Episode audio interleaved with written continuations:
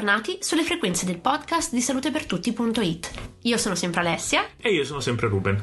In questa puntata parleremo della salute dell'acqua e del benessere delle nostre gengive, argomenti trattati nell'ultimo numero della rivista. Ebbene sì, perché anche l'acqua ha la sua salute. L'articolo di Mauro Prada, fisico presso l'ARPA Lombardia, che è un gruppo di ricercatori che si occupano di monitorare l'ambiente, ci spiega come viene controllato lo stato di salute dell'acqua sia interna, acqua dolce, che esterna, acqua salata dei mari. Per dare un'idea di cosa significa monitorare l'acqua, teniamo sempre presente che dei circa 1400 milioni di miliardi di metri cubi di acqua presenti sulla Terra, il 97% è composto d'acqua salata. Oltre a ciò c'è da dire che forse non tutti sanno che anche l'acqua ha degli indicatori per segnalarne lo stato di salute, che sono indice biotico esteso, clorofilla e ATP e conta diretta dell'abbondanza microbica.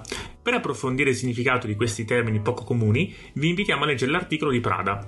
Nell'articolo ci sono anche dei box che spiegano il ruolo chiave dei macroinvertebrati e dei consigli su come tutelare la salute dell'acqua. Diva, non ho capito. Ho detto che siamo in diretta. Oh, bello, bello, bello, Cosa bello, bello. Terapia canalare. Ho l'impressione che non sarà una passeggiata. Ha fissato la diga di gomma? Sì. E ha usato per la preparazione? La fresa Glidden, la sua preferita. Vedi di mezzo non vedo, Flo. Quella è la tecnica Shader. Sta usando una lima Edstrom. Non è una Edstrom, è una K-Flex. Ha la sezione a goccia, caro, quindi è una Edstrom. No, no, K-Flex. Edstrom. Edstrom. Lo sapevo. Aiuto. Vado a sgonfiarlo io. Marco, sciacqui pure.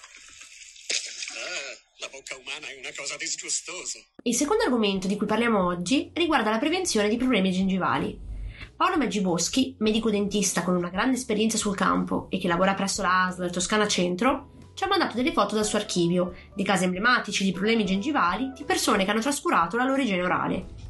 Purtroppo le nostre gengive, come tutto il nostro organismo, vivono l'ansia che giornalmente ci portiamo addosso. Perciò in molte situazioni di stress rispondono con infiammazione e dolore. Si pensi ad alimenti poco digeribili, a situazioni di cattivo spazzolamento dei denti per mancanza di tempo, all'uso scorretto del filo interdentale o di altri ausili per l'igiene orale. Vi consigliamo di vedere le fotografie che non fanno impressione, ma danno un'idea di una situazione molto frequente di scarsa attenzione verso le proprie gengive. Quali sono i campanelli d'allarme? Tra i segni e sintomi di una gengivite ci sono arrossamento, gonfiore, aumentata sensibilità e sanguinamento facile. Possono sembrare dei sintomi banali, ma è importante non trascurarli e ascoltare il proprio corpo intervenendo. Come intervenire? Nell'articolo trovate consigli pratici perché, come si dice, prevenire è meglio che curare. Anche questa puntata è giunta al termine. Noi vi ricordiamo come potete seguirci. Siamo su www.salutepertutti.it, ma anche su Facebook.